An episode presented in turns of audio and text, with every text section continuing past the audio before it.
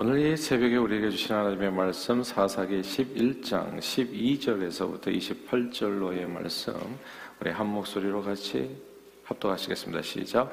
입다가 암몬 자손의 왕에게 사자들을 보내 이르되 내가 나와 무슨 상관이 있기에 내 땅을 치러 내게 왔느냐 하니 암몬 자손의 왕이 입다의 사자들에게 대답하되 이스라엘이 애굽에서 올라올 때 아르논에서부터 야복과 요단까지 내 땅을 점령했기 때문이니 이제 그것을 평화롭게 돌려달라 하니라.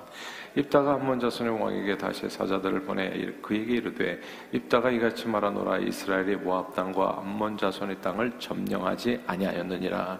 이스라엘이 애굽에서 올라올 때 광야로 행하여 홍해에 이르고 가데스에 이르러서는 이스라엘이 사자들을 에돔 왕에게 보내어 이르기를 청하건대 나를 내 땅 가운데로 지나게 하라 하였으나 에돔 왕이 이를 듣지 아니하였고 또 그와 같이 사람을 모압 왕에게도 보냈으나 그도 허락지 아니하므로 이스라엘이 가데스에 머물렀더니 그 후에 광야를 지나 에돔 땅과 모압 땅을 돌아서 모압 땅에 해 뜨는 쪽으로 들어가 아르논 저쪽에 진쳤고 아르논은 모압의 경계이므로 모압 지역 안에는 들어가지 아니하였으며 이스라엘의 헤스본 왕 곧 아모리 족속의 왕 시온에게 사자들을 보내어 그에게 이르되 청건대 우리를 당신의 땅으로 지나 우리 곳에 이르게 하라 하였으나 시온이 이스라엘을 믿지 아니하여 그의 지역으로 지나지 못하게 할 뿐 아니라 그의 모든 백성을 모아 야하스에 진치고 이스라엘을 침으로 이스라엘의 하나님 여호와께서 시온과 그의 모든 백성을 이스라엘의 손에 넘겨주심에 이스라엘이 그들을 쳐서 그 땅 주민 아모리 족속의 온 땅을 점령하되 아르논에서부터 야복까지와 광야에서부터 요단까지 아모리 족속의 온 지역을 점령하였느니라.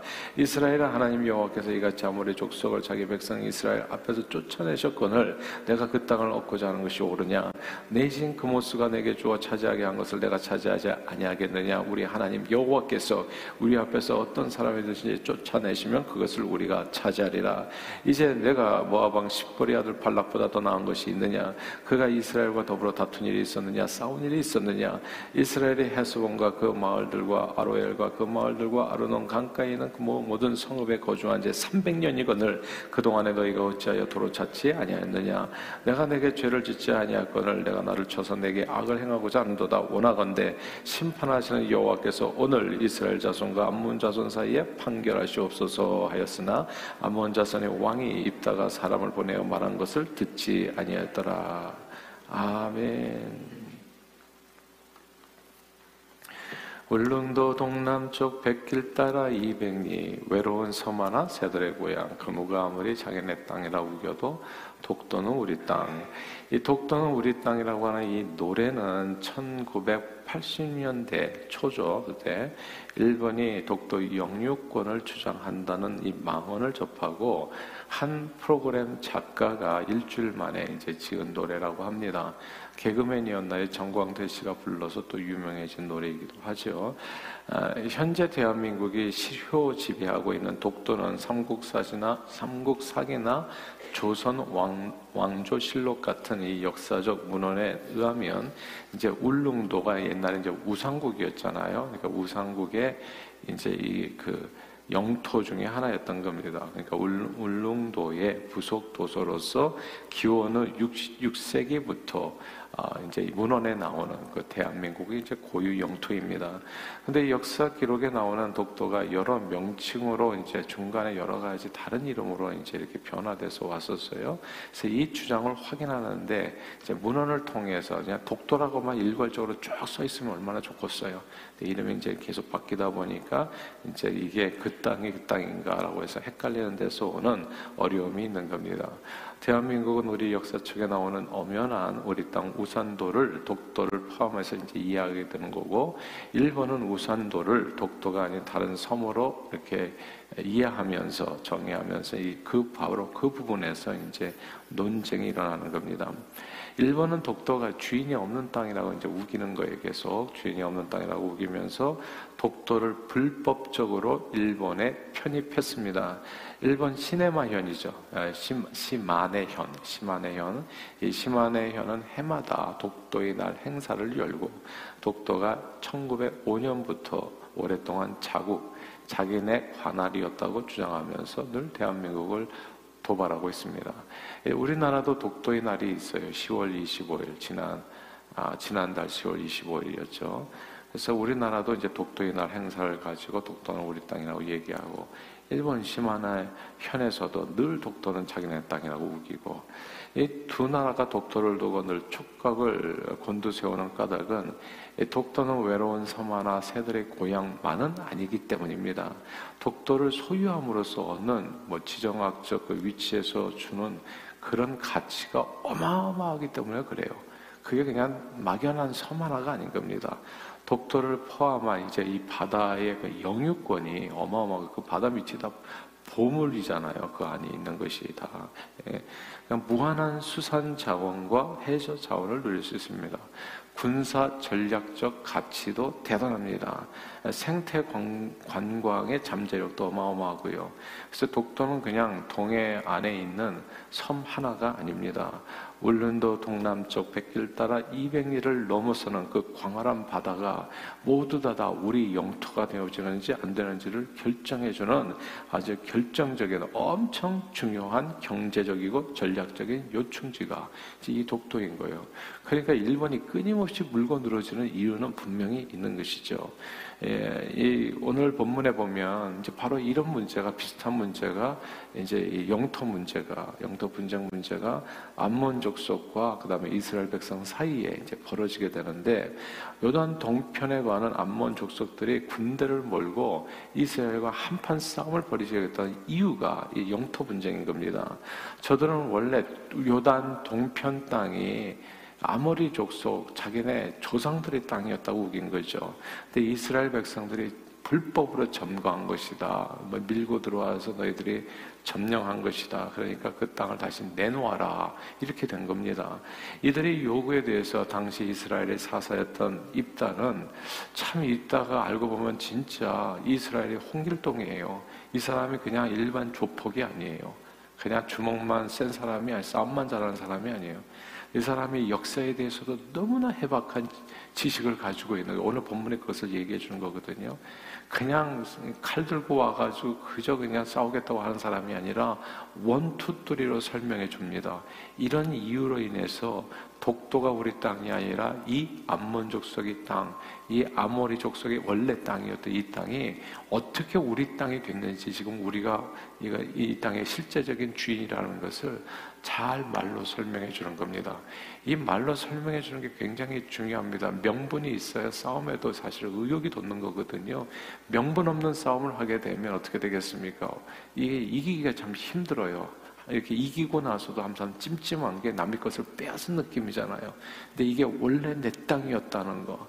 그래서 이 역사를 이해하는 게 너무너무 중요합니다. 그것도 바르게 이해하는 게 저와 여러분들의 살아가는 매일매일의 삶이 어떻게 이루어지는가를 바르게 이해하는 게 굉장히 중요한데 그 얘기가 오늘 입다의 말 속에 담겨져 있어요. 이 얘기가 정말 저와 여러분의 삶을 해석하는 데도 도움이 된다는 거. 이제 이런 내용들을 우리가 기억하면서 오늘 말씀을 보면 우리 신앙에 큰 도움이 되리라 저는 확신합니다. 암몬 자손의 왕은 원래 이스라엘이 현재 실효 지배하고 있는 이 땅은 조상 대 대로 이제 아모리 족속 자기네 땅이었는데 이스라엘이 무력으로 점령했기 때문에 평화롭게 돌려달라고 요구하면서 만약 그렇지 않으면 전쟁을 치르겠다 이제 쓴맛을 보여주겠다 이렇게 된 거예요. 그 말에 대해서 입단은 크게 세 가지로 그 땅이 우리들의 땅이다, 내 땅이다. 이제 이스라엘이 영토가 되었음을 확실하게 설명해 줍니다. 첫째는 이겁니다. 점령이 아니라 자기 방어였다는 거. 너희가 점령했으니까 다시 내놓으라. 이렇게 얘기하는 말에 대해서 입다의 그 응답이 이렇습니다. 20절 같이 한번 읽어볼까요?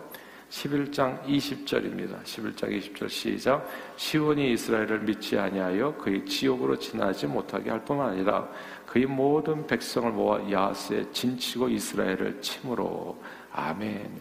여기서 누가 먼저 공격했는지가 되게 중요한데 암몬 왕 족속은 와가지고 나중에 한 얘기가 너희가 우리를 먼저 공격했다는 거거든요. 이게 북침이냐 남침이냐 이거 가지고도 한국에서 예전에 되게 말이 많았었잖아요. 그러다가 이제 소련의 기밀 문서가 밝혀지면서 더 이상 그 논쟁이 사라지지 않았습니까? 역사를 제대로 알고 나니까 이게 남쪽에서 북한을 친 게 아니라 북쪽에서 채돌아왔다는 이게 되게 중요하거든요. 누가 먼저 때렸는지. 우리도 뭐 저기 이렇게 그 사람 사이에 분쟁이 있었을 때 누가 먼저 때렸느냐가 되게 중요하잖아요. 먼저 때린 사람은 이제 가해자가 되는 거고, 먼저 맞은 사람은 이제 자기 방어가 되는 거고, 그 부분을 정확하게 한 겁니다. 우리가 가해자가 아니라 우리가 피해자였다는 거, 그리고 우리 자신은 우리 자신을 방어하기 위해서 할 수 없이 싸울 수밖에 없었다는 점을 입다가 확실하게 하는 겁니다. 우리가 너희를 점령한 것이 아니라 너희가 우리를 쳤기 때문에 우리가 방어한 것이라는 것이죠. 암몬왕의 자손들은 이스라엘 자기네 땅을 먼저 침략했기 때문에 다시 땅을 내놓으라고 얘기했지만 실제 역사를 보니까 그게 아니에요. 이스라엘이 침략한 게 아닙니다. 남쪽 사람이 북쪽을 침략한 것이 아니라 북쪽이 김일성이 탱크를 몰고 내려온 거죠. 이 부분을 정확하게 한 거예요. 네, 이스라엘에 너희 우리가 너희를 공격한 적이 없다. 길 잘 가는 나그네를 너희 이 아모리 족속들이 암몬 왕이 먼저 공격해서 멸하고 그길 가는 연약한 나그네들이 뭐 소유를 다 빼앗으려고 했던 바로 너희들이 먼저 시작한 전쟁이었다. 이렇게 얘기하는 겁니다. 입다는 이스라엘을 공격하는 암몬 왕에게 과거 이스라엘 백성들이 암몬 땅을 차지한 것이 아니라 자기 방어하는 과정에서 저절로 얻게 된 땅이었다는 사실을 고점을 지적해 준 겁니다. 자, 두 번째로 암몬 땅을 이스라엘이 얻게 된 것은 이게 더 중요해요. 첫 번째 포인트보다 하나님께서 선물로 주셨기 때문이라는 거. 이 내용을 항상 우리는 마음에 품어야 됩니다. 우리가 비즈니스를 한다든지 무슨 또 이렇게 아 이제 여러 가지 경제 활동을 한다든지 이 땅에서 무엇이든지 해가지고 집이라도 사고 건물이라도 사고 땅이라도 한 뼘이라도 좀 얻게 된다면 그 모든 것이 하나님의 선물이라는 것을 절대적으로 잊어서는 안 됩니다. 일단은 그것을 알고 있었어요. 하나님의 선물이라고 알게 되면 하나님의 선물은 절대 잃어버리는 법이 없습니다. 근데 이게 내 것이라고 하잖아요. 그럼 내가 주인이잖아요. 내가 주인. 내가 주인이라면 언제든지 잃어버릴 수도 있게 되어진다는 거. 왜냐하면 나는 그만큼 지킬 만한 힘이 없거든요. 내게 있는 선물까지도요.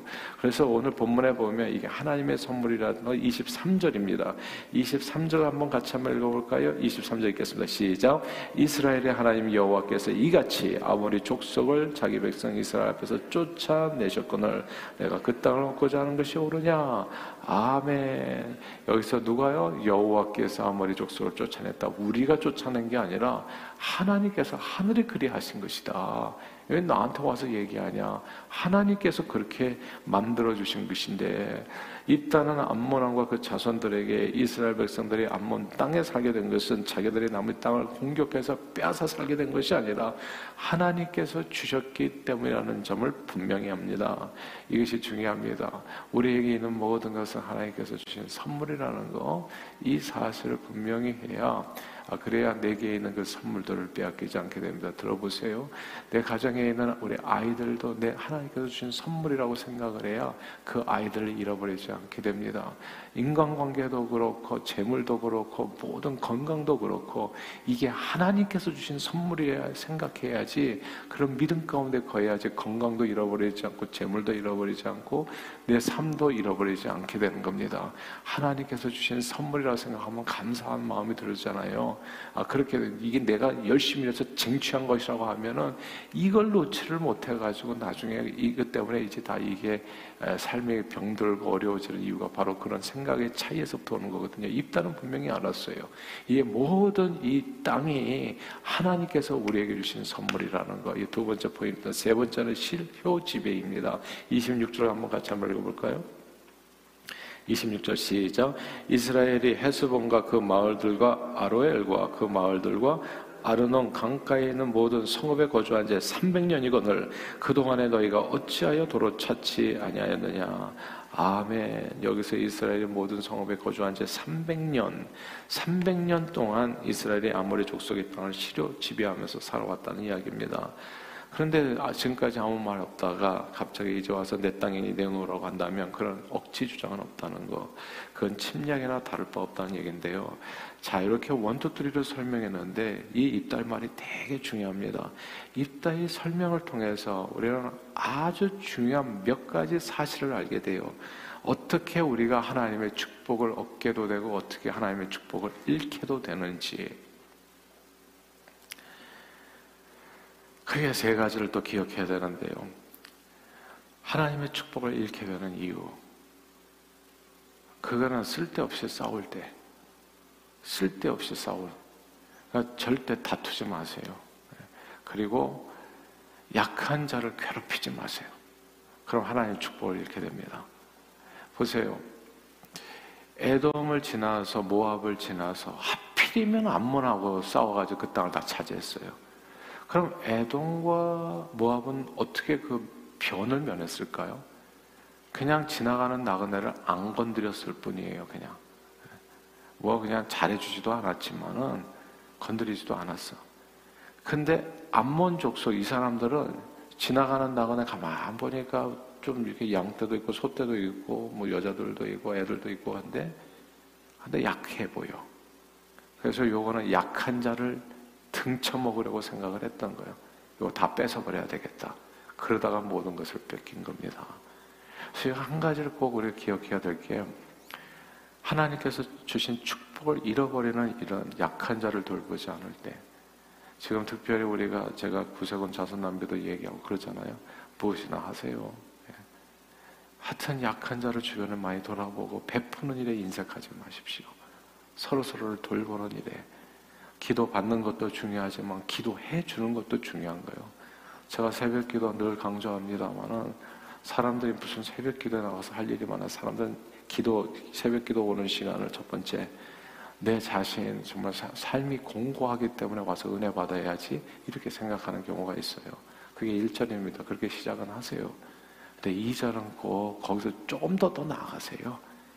여기 새벽 기도에 오는 이유는 여기 내가 와서 기도하지 않으면 안 되는 사람들 때문에 여기도 못 나오는 연약한 믿음이 연약하든지 뭐 신체가 연약하다든지 누군가를 위해서 내가 기도해 주기 위해서 항상 주는 것이 받는 것보다 복되다는 것을 꼭 기억하십시오.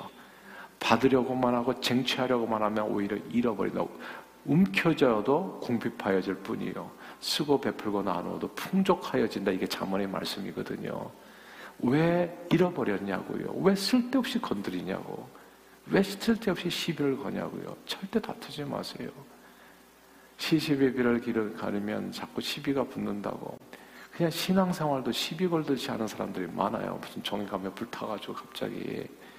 제발 사랑과 화평과 기쁨을 쫓아서 사십시오.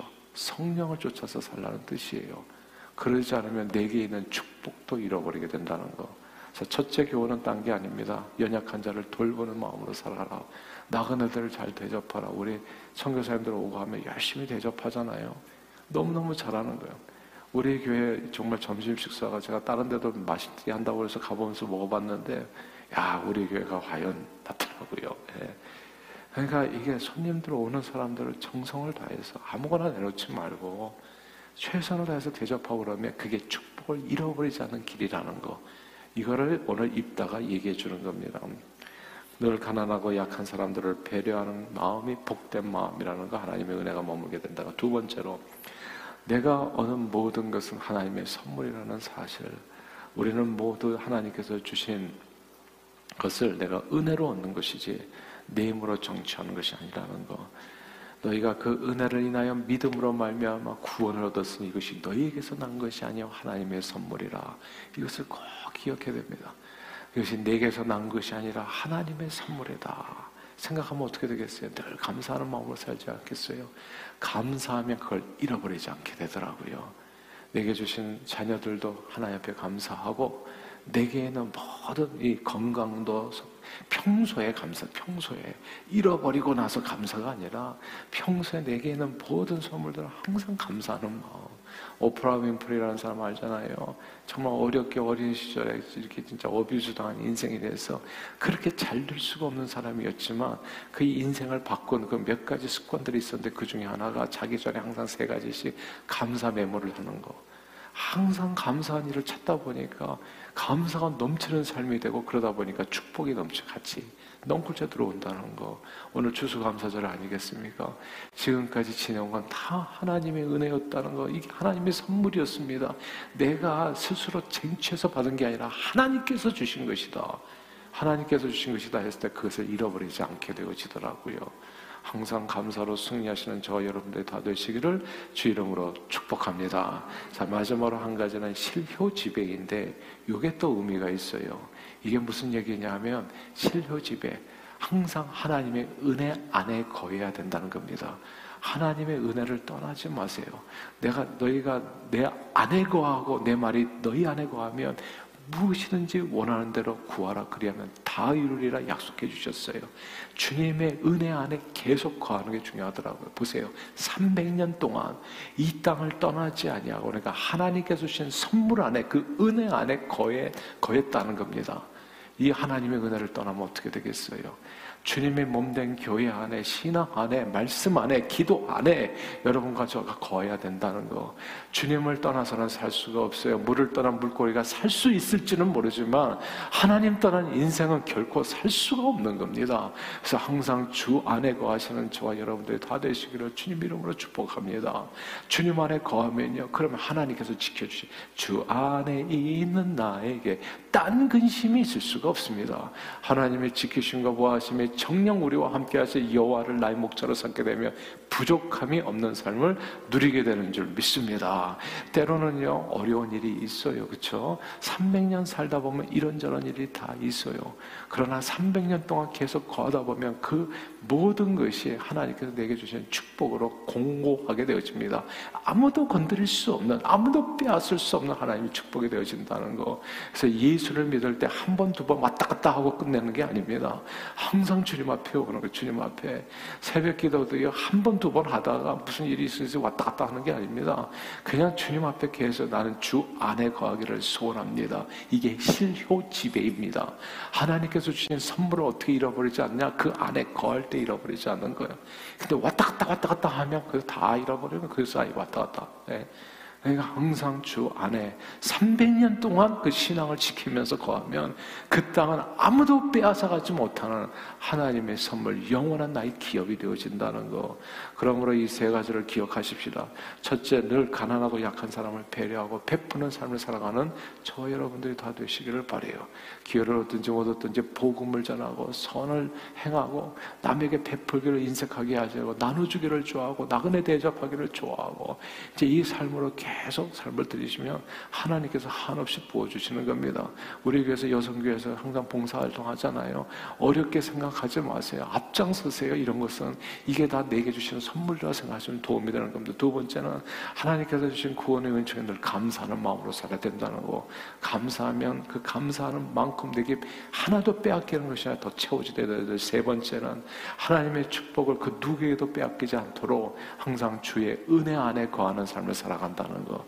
바로 이런 세 가지의 삶으로서 하나님께서 주신 축복을 정말 여러분 자신뿐만 아니라 자손 천대에 누리시는 저와 여러분들이 다 되시기를 주님의 이름으로 축원합니다.